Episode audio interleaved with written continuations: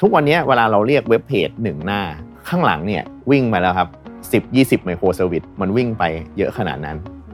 แล้วพอบอกว่าเว็บนี้ช้าจังเลย ช้าจากอะไร โแย่เลย 5 วินาที มอนิเตอร์อย่างเดียวจะไปรู้อะไรเนี่ย อืม แล้วยังไม่พูดถึงเทคโนโลยีที่เราใช้อีกนะ คือพวก Kubernetes พวก อืม distributed system อะ อืม Kubernetes เวลาเรารันแอปอะเราจะไม่รู้แล้วว่ามันรันอยู่เครื่องไหน เห็นไหมระบบมอนิเตอร์มันมันเริ่มไม่ตอบโจทย์ คนก็คิดทฤษฎีขึ้นมามอนิเตอร์ไม่พอแล้ว เราต้องทำสิ่งที่เรียกว่า observability ตัวเนี้ย ถ้าเกิดสมมุติว่าเราเริ่มต้นอยากจะสนใจแล้วเออมันเป็นเทรนด์ใหม่นะต้องทำ observability เนี่ย ครับ เรามีเครื่องมือหรือว่ามีตัวช่วยหรืออะไรบ้างครับ ทูลพวกเนี้ยจะมีจุดโฟกัสที่มันต่างกันไป ผมบอกได้เลยมีว่ามีทูลเจ้าถิ่น ทูลเจ้าถิ่นอย่างเช่น Tech Monday Tech Transformation Tomorrow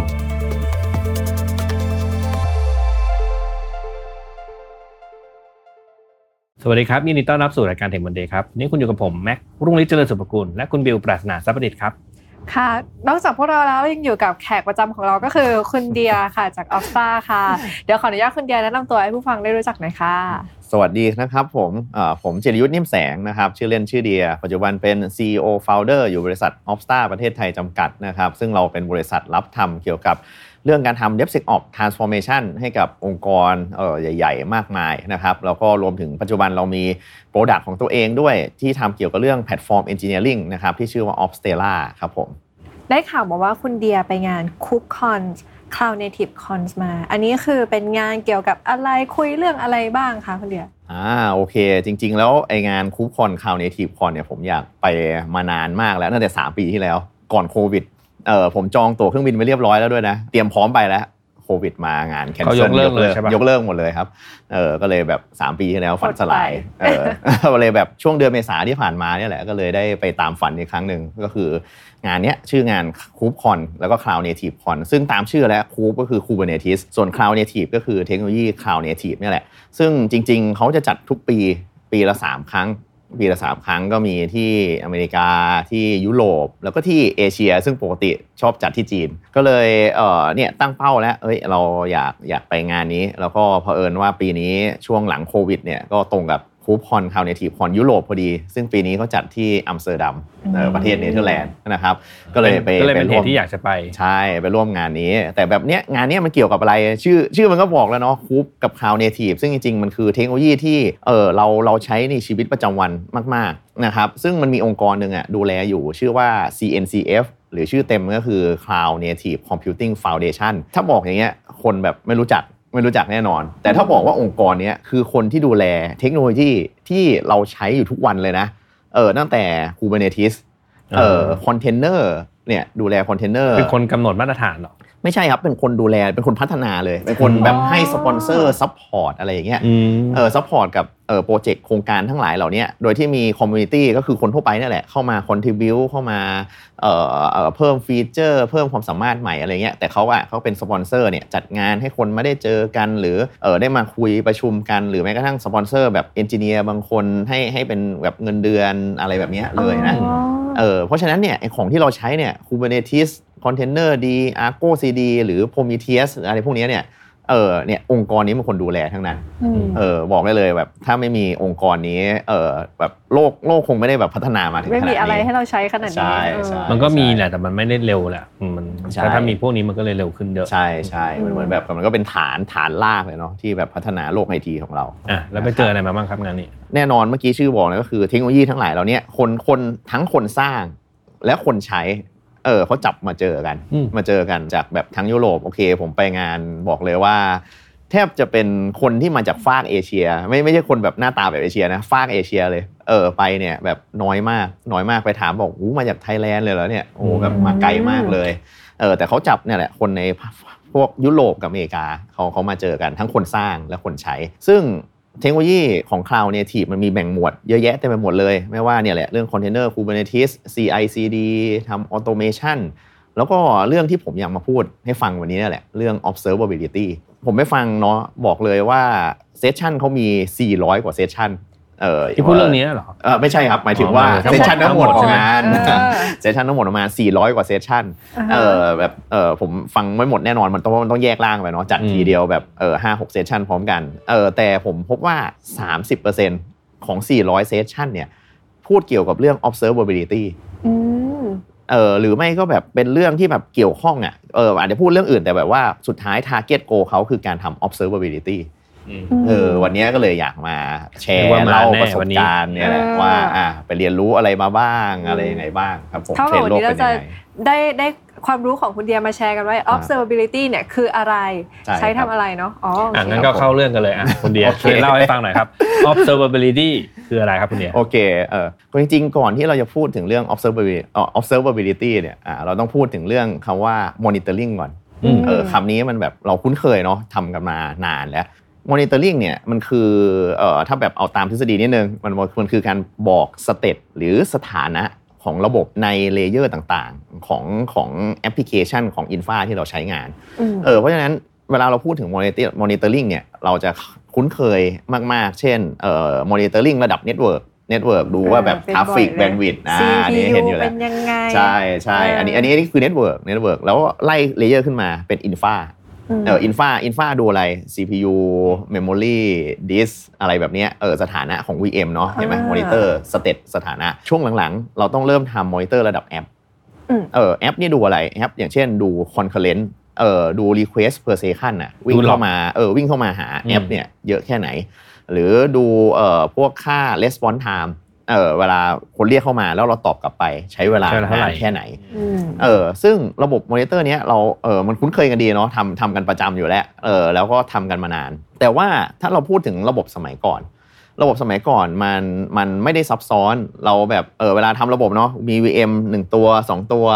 เออมีแอปแค่แบบโมโนลิทิกตัวเดียวใหญ่ ๆ หรืออะไรอย่างเงี้ยหรือเต็มที่ก็อาจจะมีฟอนต์เอนแบ็กเอนอะไรแบบเนี้ยซึ่งมอนิเตอร์เนี่ยเออพอเราไปดูแค่แบบ CPU หรือ Request มีเครื่องอยู่แค่นี้เนาะ มันก็ง่ายหน่อย ใช่ เรารู้เลยใช่ไหมว่าแบบเออเครื่องไหนช้า เครื่องไหนเร็ว มันเร็วเพราะอะไรช้าเพราะอะไร อืม เออมีแยกเออดัตเตอร์เบสอีกตัวหนึ่งหรืออะไรแค่เนี้ยเออเราเราก็นั่งดูแค่นี้พอ แต่พอเรามาพูดถึงโลก Cloud Native Cloud Cloud Native เนี่ยมันมีเป็นเทคโนโลยียุคใหม่สำคัญที่สุดตรงกลางอันหนึ่งของ Cloud Native ก็คือ Micro Service เออลองคิดถึงไมโครเซอร์วิสทุกวันเนี้ยเวลาเราเรียกเว็บเพจหนึ่งหน้า ข้างหลังเนี่ยวิ่งมาแล้วครับสิบยี่สิบไมโครเซอร์วิสไม่พูดเทคโนโลยีอย่างอื่นนะ เช่น ต้องวิ่งไปที่ Third Party อีก อืม เออทำ KYC ทำอะไรพวกเนี้ยอ่ะวิ่งไประบบข้างนอกเนาะส่ง SMS ส่งอะไร มีเอ่อตัว Database Database เนี่ยเราเดี๋ยวนี้เราไม่ใช้ตัวเดียวแล้ว มี RDBMS มี NoSQL มี Full Text Search มี Caching โอ้ยนี่เต็มไปหมดเลย เออลองคิดดูว่าแค่เราเรียกเว็บเพจหน้าเดียว มันวิ่งไปเยอะขนาดนั้น อืม แล้วพอบอกว่าเว็บนี้ช้าจังเลย ช้าจากอะไร โแย่เลย 5 วินาที มอนิเตอร์อย่างเดียวจะไปรู้อะไรเนี่ย อืม เออเราคิดเราคิดดูมอนิเตอร์แล้วมอนิเตอร์เออตอนแรกก็นั่งดูดีๆอยู่ แต่แบบเฮ้ยช้าจังเลย แย่แล้ว แย่ อยู่เครื่องไหนกันแน่ อืม แล้วยังไม่พูดถึงเทคโนโลยีที่เราใช้อีกนะ คือพวก Kubernetes พวก อืม distributed system อ่ะ อืม Kubernetes เวลาเรารันแอปอ่ะเราจะไม่รู้แล้วว่ามันรันอยู่เครื่องไหน อ๋อใช่ใช่ เออไม่รันอยู่เครื่องไหนแล้ว CPU เฮ้ยกดไปดูเครื่องนี้อ้าวแป๊บแป๊บไอพอร์ตโดนย้ายไปอยู่เครื่องนี้แล้ว เออมันเป็นคลัสเตอร์เนาะม เออ นั่นแหละครับ พอแบบเห็นไหมระบบมอนิเตอร์มันมันเริ่มไม่ตอบโจทย์ ในระบบแบบในโลกคลาวด์เนทีฟที่มันมีความซับซ้อนอย่างเงี้ยมากขึ้น เขาก็เลยอ่ะเขาเรียกว่า evolution แล้วกัน อืม เออมี evolution ในเรื่อง monitoring แล้วก็คนก็คิดทฤษฎีขึ้นมา ว่า monitor ไม่พอแล้ว เราต้องทำสิ่งที่เรียกว่า observability ตัวเนี้ยนะครับ ซึ่งมันยังมีคอนเซปต์มีหลักการของมันอยู่ อืม อืมเนี่ยแหละครับที่มาที่ไป โอเค และคอนเซปต์และหลักการว่าว่าไปแล้วก็ อ่าคอนเซปต์หลักการต่อเลย ข อ่ะ อง observability เนี่ย คืออะไร เดี๋ยว คอนเซปต์หลักการ อ่ะ เราเรียกว่าไม่ให้พักเลย ได้ครับ ครับ ก็ observability เนี่ยเอออ ม สุดท้ายมันก็จะเป็นทฤษฎีหลักการเนาะที่บอกว่าเราจะดูแลระบบซับซ้อนเหล่านี้ได้อย่างไร ซึ่งจริงๆแล้วมันก็คือประยุกต์ประยุกต์ในเรื่องการมอนิเตอร์ที่เราทำอยู่เนี่ยแหละ แต่เริ่มทำมาเป็นแบบเออมีหลักมีการมากขึ้นแล้วกัน คอนเซปต์และหลักการของทำ observability เนี่ยมีทั้งหมด 3 เสาเอ ครั อบ หรือเขาเรียกว่า 3 pillar of อืม observability 3 เสาเนี่ยมันคือ 3 เสาของข้อมูล ซึ่งข้อมูลใน observability เราเรียกว่า telemetry telemetry data อือหือ อ่ามีมีศัพท์อย่างนี้โดยเฉพาะด้วยนะเออ อืม telemetry data คราวเนี้ยพอไปดู 3 ข้อมูล ตัวนี้แล้วเราจะพบว่าเออเราคุ้นเคยกันดีมากๆ 2 ตัวคือ Metric กับ Block อ่า อ่า อ่าและอีกตัวหนึ่งก็คือ Trace นะเดี๋ยวผมก็เราไปฟังทีละอันแล้วกัน เมทริกเมทริต่กอเลย ก่อนเมทริกคืออะไร ครับ อ่า แมทริกเนี่ยเราเข้าใจง่ายสุดแต่แบบผมขอพูดแบบเป็นทฤษฎีนิดหน่อยแล้วกันอ่า อ่า ทฤษฎีแมทริกคือตัวเลข อืม อันแรกก่อนแมสิกคือตัวเลข ตัวเลขคู่กับเวลา เวลาซึ่งเวลาตัวเนี้ยคือ time stamp อืม time stamp คือจุดของเวลาเนาะเออเวลาเนี่ยเวลาตอนนี้เวลาเท่าไหร่กี่นาทีกี่วินาทีอะไรแบบนี้ แล้วมีตัวเลขแมปเข้าไป อืม เออแล้วแมทริกเกิดขึ้นมาได้ยังไงเออแมทริกไม่ต้องบอกว่ากราฟ กราฟที่เราทำแมทริกตัวเนี้ยเกิดขึ้นมาได้ยังไง มันเกิดจากการเอาค่าแมทริกเนี่ยแหละ ในช่วงเวลาหนึ่งมาเรียงต่อกัน อืม เออไม่ไงไม่มีมีตัวเลขมันมีตัวเลขมีเวลาเออพอมาเรียงต่อกันเราจะเห็นเป็นเราเราลากเส้นนะลากเส้น อืม ต่อจุดกัน เป็นเส้น อ่า ออ เป็นเส้นขึ้นมา โอเค เออ คุณเดียกำลังบอกว่าเมทริกที่กำลังจะพูดถึงในวันเนี้ยต้องมีเวลาควบคู่ด้วยเสมอ ใช่ถูกต้องครับ อืม ถูกต้องถูกต้อง เพราะว่าเออพอเรามีเวลาแล้วเนี่ยเราจะสามารถแปลความหมายออกจากมันได้ พอเราเห็นเส้นเนาะอย่างเช่น เราไปเห็นแมทริกซ์ของ CPU เราเห็น อืม เส้นมันขึ้นนะเห็นไหมมีเวลามีเวลาเส้นมันขึ้นก็แปล ต ว่า อนนี้ 10%ตอนนี้ อ่า 50%อะไรอย่างงี้ ใช่ก็แปล มีเว ว่า ลา โหลดเรากำลัง เสมอ เอ อ๋อโอ อ เค วิ่งขึ้นอันนี้เออ อืม เพราะฉะนั้นนี่คือข้อมูลอันแรกครับแมทริก นั่นคือ metric คุ้นเคยแต่มาแบบพูดแบบในแบบทฤษฎีมากขึ้นแล้วกันอ่ะครับผม อ่าต่อไปเป็นเป็น อันที่สองก่อนหลอก เออ เออหลอกเออเมื่อกี้แมทริกนะบอกว่าเป็นตัวเลข อืม หลอกคือ ไม่ใช่ ข้อ ตั มู ว ล เลข ตัวอักษร เออ อืม อ่าเปลี่ยนเป็นข้อมูลตัวอักษรแทน แต่ว่ามีไทม์สแตมป์เหมือนเดิม อ่า เออ time stamp เหมือนเดิม เพราะฉะนั้นการที่เอาเอาตัวอักษรกับ time stamp โผล่ขึ้นมา เออเราเรียกตัวเนี้ยว่า event อืม event เออก็คือเหตุการณ์เนาะเหตุการณ์ที่เกิดขึ้นในระบบ เพราะฉะนั้นมันขึ้นอยู่กับหลอกตัวนั้นแหละว่าหลอกตัวนั้นเราทำหน้าที่อะไร เออหลอกที่เราคุ้นเคยกันดี เช่น access หลอกก็คือหลอก อืม การเข้าถึงระบบเนาะ มีรีเควสเข้ามาถึงระบบตัวนี้ ใช่เออมี request เข้ามาถึงระบบตัวนี้อ่าอันที่สองก็คือ error หลอก อืม อ่าอันนี้ก็คุ้นเคยอ่าพอเข้ามาแล้ว error ก็ต้องโชว์ error เนาะ ณเวลานี้มีเออร์เรอร์ออกมาจาก system ใช่ นะ ถูกต้องถูกต้องอันที่ 3 ก็ออดิตหลอก อ่าฮะ วันนี้ ออดิตหลอกก็คือคนเข้ามาอินเตอร์แอคทำอะไร อ๋อ แก้ไขอะไรกับซิสเต็ม อืม เอออะไรพวกนี้ เพราะฉะนั้นเนี่ยเราต้องใช้เนี่ยอีเวนต์เห็นว่าเหตุการณ์เออเราก็ขึ้นอยู่กับแล้วเราต้องการบันทึกเก็บเหตุการณ์อะไร แล้วก็เอามาอธิบายอธิบายเอ่อสถานะของระบบของเรา ว่า อืม เหตุการณ์ที่เกิดขึ้นกับระบบตัวนี้มันเออมีคนมีคนเข้ามีเออร์เลอร์หรือมีคนกำลังทำเปลี่ยนแปลงอะไรกับระบบ งั้นแสดงว่ามันไม่ได้มันไม่ได้ฟิกว่าจะเป็นแค่พวกหลอกประเภทนั้นหลอกอื่นๆ เช่น System หลอก Security หลอกอะไรก็คือรวมอยู่ใน ใช่ นี้ อ ได้ ยู่ หมด อ เล ยู่ใน ย นี้หมดเลย ถือว่าเป็นอีเวนต์หมดเลย โอ้ เอ่อีเวนต์หมดเลยนะครับเนี่ยอันนี้คืออันที่2 อ่ะ นะครั ตัว บ สุดท้ายเมื่อกี้ พูด ว่าชื่อตัว trace trace อ่า ใช่ trace trace อันเนี้ยมันจะเป็นสิ่งที่เราไม่ค่อยคุ้นเคยแล้วกัน เพราะว่า อืม เพราะว่ามันทำยากผมก็ขออธิบายแบบทฤษฎีก่อนแล้วกัน อืม trace trace คือข้อมูลของการ request ระบบครั้งหนึ่งเออลองนึกถึงเวลาเราเรียก request ระบบรอบหนึ่งใช่ไหมครับแล้วมันต้องวิ่งไปที่ไหนบ้าง เหมือนเวลาบิวทำเทรดแล้วอะ อ่ะ ว่าแบบว่าจาก อ่า จากเครื่องบิวไปหาปลายทางวิ่งผ่าน ใช่ หอบไหนบ้างคือคล้ายๆอย่างนี้ใช่ไหม ใช่อย่างนั้นเลย ผ มว่าผมกรีกแล้วนะ เอาใหม่ถ้าเอาเอาแบบง่ายๆ สมมุติว่า user จะมาซื้อของ อ่า บน e-commerce system แล้วกัน ครับผม เทรดก็จะเป็นอ่ะคุณคลิกมาเสร็จปุ๊บแล้วเอ่อ ข้างหลังต้องบอก ข้างหลัง request ไป พ ทำ อเรียกแล้วเออต้องไป ไป แตะ ไปดึง ระบบ ข้อมูล ะไร อันนี้ บ้ง มาไปทำอันนี้มา อืม อะไรอย่างงี้ ใช่ใช่เพราะฉะนั้นน่ะเทรสก็คือเอ่อเหมือนเหมือนเหมือนเป็นเส้นจุดอะต่อต่อต่อของการรีเควสตัวนี้เกิดขึ้นว่าตั้งแต่ต้นจนจบจนกระทั่งเขาได้เอ่อรีเทิร์นレスปอนของรีเควสนี้มาเนี่ยมันวิ่งผ่านจุดไหนของระบบบ้าง อืม เออเพราะฉะนั้นอันนี้แรกก่อน อันแรกก็คือถ้าเป็นภาษาอังกฤษเราเรียกว่า request scope อืม เออก็คือเออสโคปเนาะสโคปของ Request ว่าเรียกไปที่ไหนบ้าง แต่สิ่งสำคัญของ Trace อันหนึงก็คือ เวลามันวิ่งเนาะวิ่งไประบบหนึ่งสมมุติมันต้องวิ่งไปไปไมโครเซอร์วิส A B C D E อย่างนี้ อืม ไป เราสามารถใส่ Metadata ลงไปในแต่ละจุดที่มันมีการ Request ได้อย่างเช่น วิ่งไปไมโครเซอร์วิส A เราก็ใส่ Metadata ว่าชื่อไมโครเซอร์วิสหรืออะไรพวกนี้เออหรือแม้กระทั่งเราใส่ Response Time เออใส่ response time ตัวเลขอย่างเงี้ยลงไปว่าเออมันยิ่งวิ่งอยู่ตรงเนี้ยนานแค่ไหนเออแล้วรวมถึงอย่างเช่น ถ้าค่าที่ผมใช้บ่อยๆ เช่นใส่ SQL query ลงไปเลย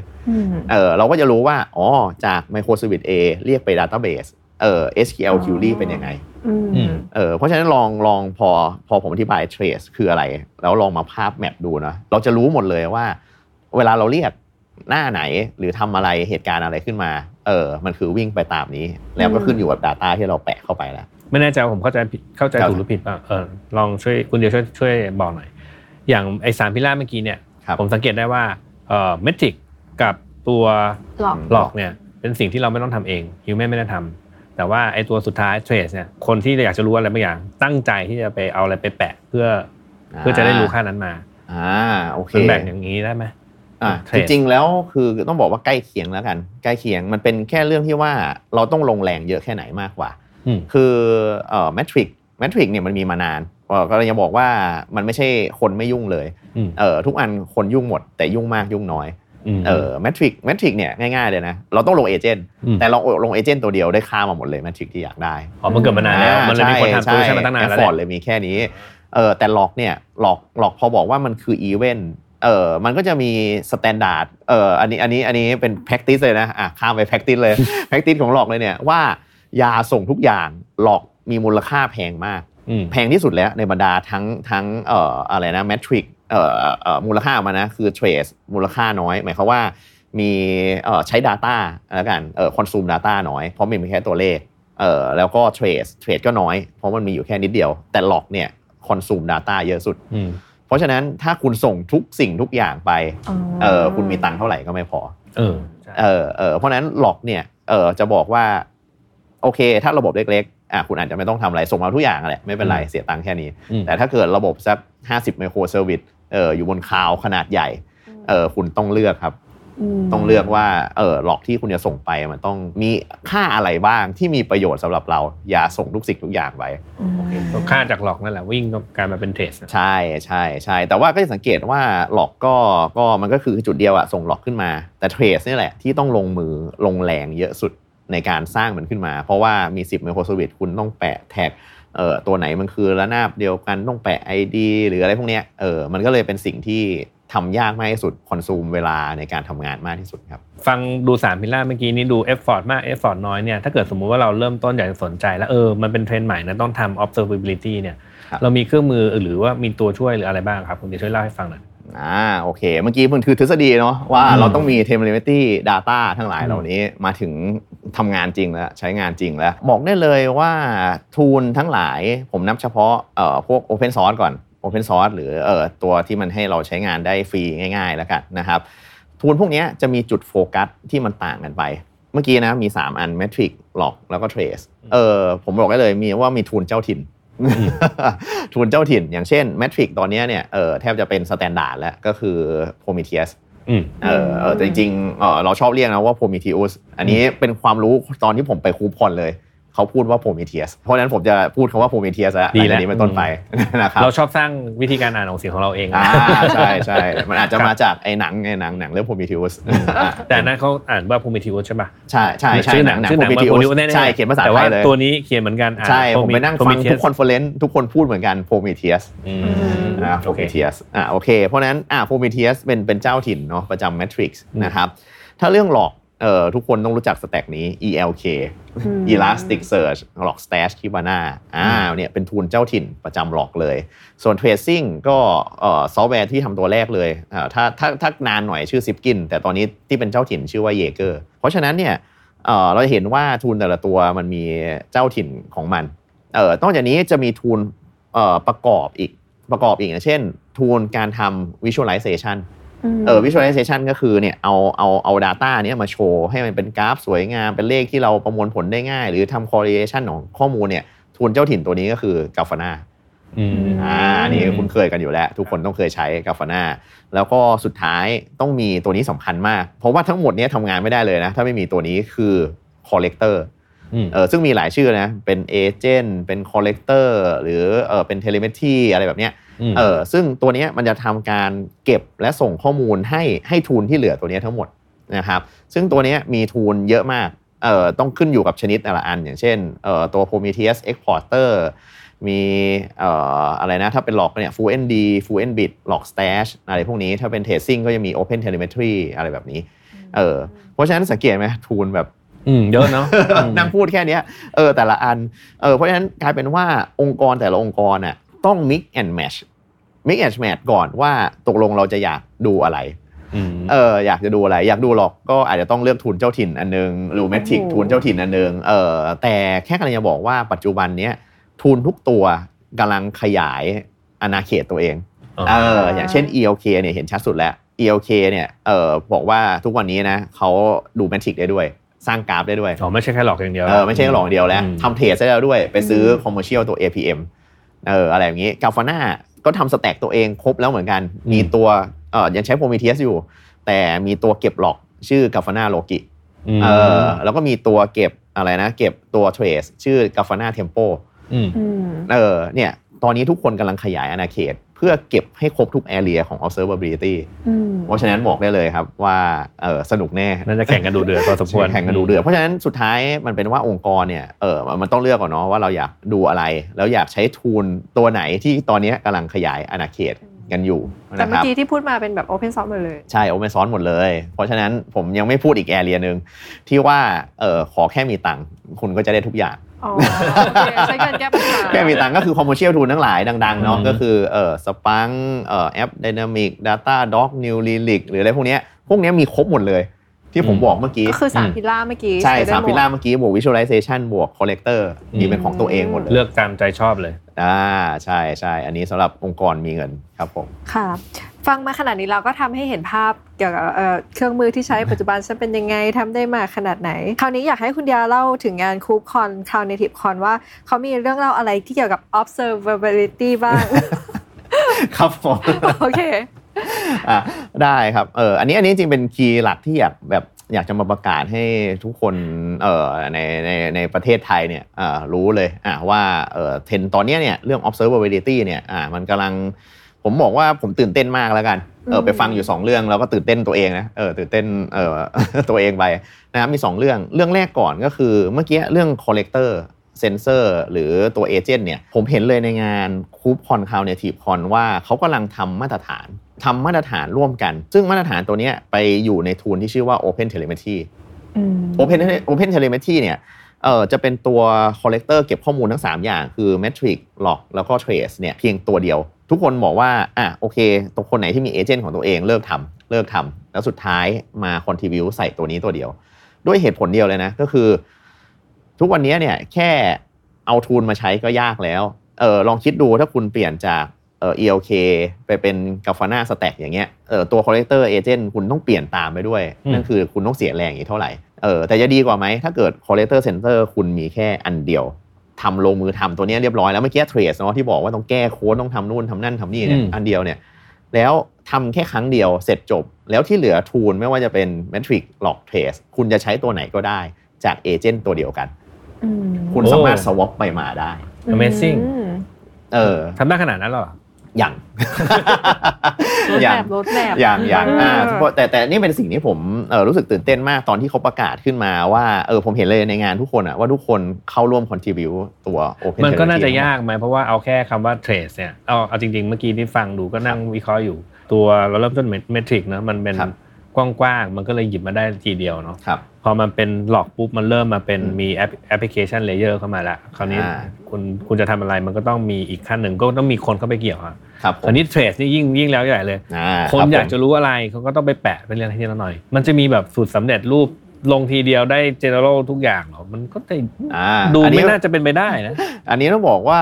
เออมันเป็นไปได้แล้วอ่ะอันแรกก่อนนะเทรสโชคดีที่เทรสมันเพิ่งเกิดมาช่วงช่วงหลังเนาะมันก็เลยเหมือนกับว่ามาตรฐานมันไม่มีเยอะขนาดนั้น ทุกคนก็เลยสามารถรวมมาตรฐานมาเป็นเทรสแบบเดียวกันได้เออ อืม ก็คือแค่อินค d e ตัว SDK ของ Open Telemetry ม อ่าอันนี้คือจบจบต่อมา Matrix Matrix เนี่ยเออเป็นเหมือนกันนะครับเขากำลังจะทำให้แมทริกที่เมื่อกี้ในแอปนะในระดับแอปนะคือ include SDK เมื่อกี้ตัวเดียวแล้ว export Matrix ออกมาให้หมดเลย อืม e x p o r t m a t i c ก็คือเอ่อไม่ได้พูดถึง CPU memory อะไรพวกนี้นะเอ่อกำลังพูดถึงอย่างเช่น response time อืม หรือเอ่อ request per second เข้ามาแอปตัวเนี้ยเห็นไหม include ครั้งเดียว จบเหมือนกันได้แมทริกมาเลยเออแล้วสุดท้ายหลอกหลอกปัจจุบันเนี้ยที่เราเก็บเก็บกันน่ะก็คือต้องอินต้องต้องเขาเรียกอะไรนะต้อง Echo ออกมาเป็น std out หรืออะไรพวกเนี้ยซึ่งเวลาเรา Echo หรือไปไปยิงใช้ไลบรารีอะไรพวกเนี้ยเออมันก็หลากหลายเขาแค่บอกว่าเมื่อกี้เมื่อกี้ include open telemetry sdk แล้วคุณแค่เวลาจากปกติคุณ Echo หลอกตัวนี้มาเนี่ยก็เปลี่ยนเป็นคำว่าเอ่อ Echo Open Telemetry ตัวเนี้ย มันก็จะยิงหลอกมาเหมือนเดิม โอ้ เออ นี่คือสิ่งที่เขาพยายามรวบทั้งหมดว่า เออ คุณลงทุนลงแรงทำอันเนี้ยครั้งเดียวนะ แล้วคุณสามารถใช้ทุนได้หมดทุกตัว เออ อืม ที่อยู่ในโลกของข่าวเนทีฟ โอ้โหแต่ว่างานคูปคอนเนี่ยก็น่าจะยิ่งใหญ่อลังการมากนอกจากนอกจากเรื่องนี้มีอะไรที่มันน่าตื่นเต้นมากกว่านี้ไหมครับพี่ อ่า โอเค จริง ๆ เป็นเรื่องต่อเนื่องจากตรงนี้เลย เรียกว่า eBPF EBPF ใช้เทคโนโลยีอีกตัวหนึ่งที่มีพูดถึงเยอะมากในในในงานคูปคอน eBPF เอ่อตอนแรกผมไปฟังนะแบบหามากผมอ่านผมผมยังไม่เห็นยังไม่เห็นตัวหนังสือเออผมเรียกว่า EPF EPF ผมพูด EPF EPF เออมันพูดเร็วมากไง EBPF EBPF ผมฟังเป็น EPF เออแต่ก็คือ EBPF ต้องอ่านช้าๆชัดๆ อ่าช้าๆช้าๆแต่เขาพูดเร็วมาก เออ เออ eBPF เนี่ยเป็นฟีเจอร์ใหม่ใน Linux kernel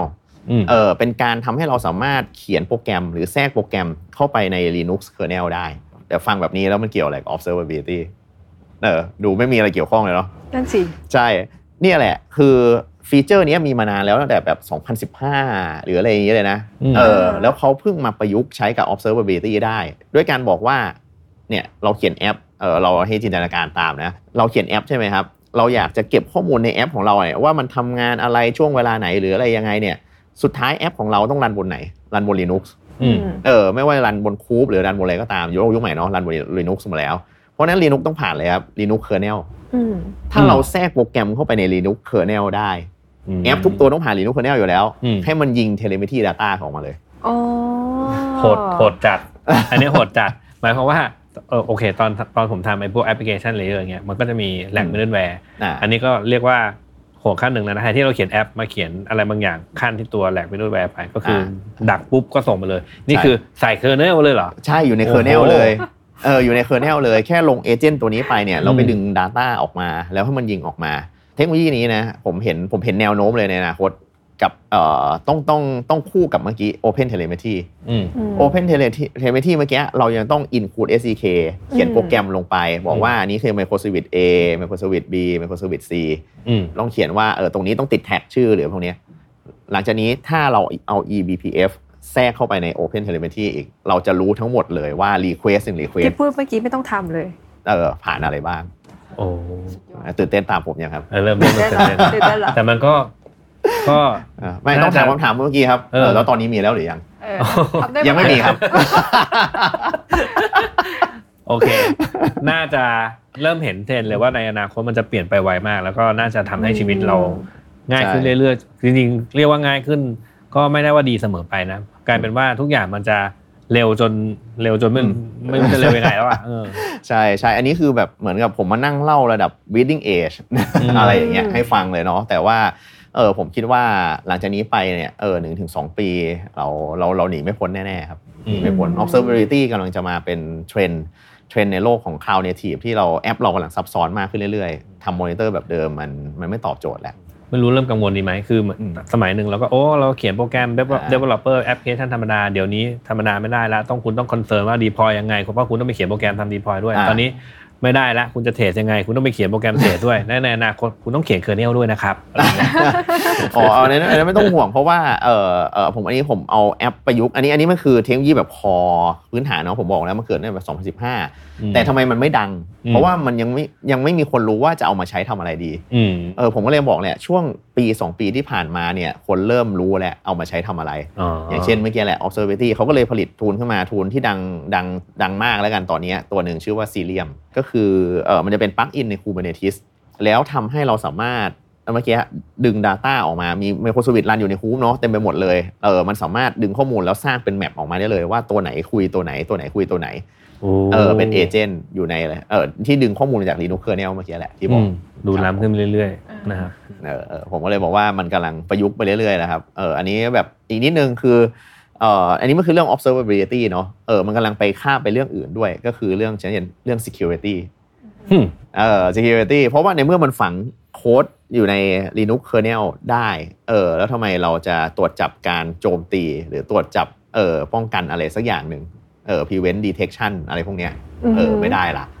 เออเขากำลังข้ามไป อ่า ยุคนี้เอ้ยไอ้ EBPF เนี่ยกำลังข้ามไปเรื่องนี้แล้วด้วย ดักจับมันตั้งแต่เลเวลเคอร์เนลเลยทีเดียว ใช่ อืม ใช่ แล้วก็เออแทบไม่ต้องทำ Data อะไรเลย เพราะมันคือฟีเจอร์ที่มีอยู่ในนั้นเรียบร้ เอา อย งี้ถ้าเกิดมีมีเข้ามาด้านในเคอร์เนลไอ้พวก ที่ขายอยู่ตอนนี้ก็ อ่ะ ไม่ต้องใช้แล้วเด็ก เออแต่เอ่ออาจจะต้องมีเรื่องที่ว่าอะไรนะ ต้องต้องอัปเกรดอินูเคอร์เนลซึ่งต้องใช้เวลาอีกสักพัก อ๋ออ่ะ โอเค เรียกได้ว่าวันนี้เนี่ยสาระ เต็มเปี่ยมเลยแต่จริงๆเออพวกงานคอนเฟอเรนซ์พวกเนี้ยผมชอบไปนะเราไปดูเราก็ได้ดูว่าเออตอนนี้โลกมันเป็นมีอะไรมาใหม่ ๆ ให้เราเตรียมตัวรับมือไปได้ก่อนบ้างคูปคอนก็น่าสนใจดูแต่ว่าข้างหน้าเดี๋ยวมีโอกาส ใช่ ได้ไป ใช่ ดูบ้าง เออผมผมจริงๆผมแนะนำเลยนะว่าเออถ้าถ้าถ้ามีซับหรือขอซัพพอร์ตจากจากจากที่บริษัทได้อย่างเงี้ย ม เออนี่เป็นอ m มัสคอนเฟอเรนซ์ที่ควรไป คูปคอนเนี่ยเหรอ ใช่ กับคาวเนทีฟคอน ใช่ครับคูปคอนคาวเนทีฟคอนควรเป็นอ m มัสที่ที่ทุกคนคว ต้องเป็นประเทศต้องเป็นประเทศนี้ด้วยปะ อ๋อ ห จริง มั ๆแนะนำ มัในในรีเจียน อเม อื่ ริ น กา นะ กับยุโรปครับ ครับ ผม โอเค เรียกได้ว่าสาระเต็มเปี่ยมเลยได้ทิปส์แอนทริคของจากงานคูปคอนมาเออแล้วก็ได้ได้ตัว observability เทรนด์ใหม่ที่กำลังจะมาในอนาคตเต็มเต็มเปี่ยมเลยเนาะอ่าก็ขอบคุณคุณเดียมนะครับที่ให้เวลาวันนี้นะครับก่อนจากการคุณเดียมีอะไรจะฝากให้ท่านผู้ฟังไหม อ่าโอเค ก็เมื่อกี้จริงๆ ก็อยากย้ำอย่างที่บอกนะครับว่าเรากำลังเข้าสู่โลกของ Cloud Native นะครับหรือ Kubernetes อะไรพวกนี้ทั้งหลายเนี่ยแหละเราไม่มีทางหนีพ้น ตัวแอปจะมีความซับซ้อนมากขึ้นเรื่อยๆนะครับเอ่อการทำ observability ควรเป็น fundamental ในโลกยุคใหม่เออหลังจากผมไปดูมาเรียบร้อยนะ ผมฟันธงให้เลยว่ามันควรเป็นฟันด m เ n นทัลยุคใหม่ที่ทุกคนจะต้องเริ่มเรียนรู้ถัดจาก Docker และ Kubernetes เออและ CI/CD ได้แล้ว นะครับเออก็อยากเชิญชวนให้ทุกคนมาศึกษาเรื่องนี้กันครับ ค่ะ ฟังคลิปวันนี้จบก็ไปศึกษากันเลย แล้วก็เริ่มต้นทำกันวันนี้จะได้ทันทันโลกกันนะคะ แล้วก็ยังไงวันนี้ขอบคุณคุณเดียมากๆที่มาอัปเดตเทรนด์ให้พวกเราชาวเทคบันเดย์ฟังขอบคุณมากค่ะ ครับ ครับยินดีมากครับผม และขอบคุณทุกท่านที่ติดตามค่ะจนกว่าจะพบกันใหม่สวัสดีค่ะ นะครับ สวัสดีครับ Tech Monday Tech Transformation Tomorrow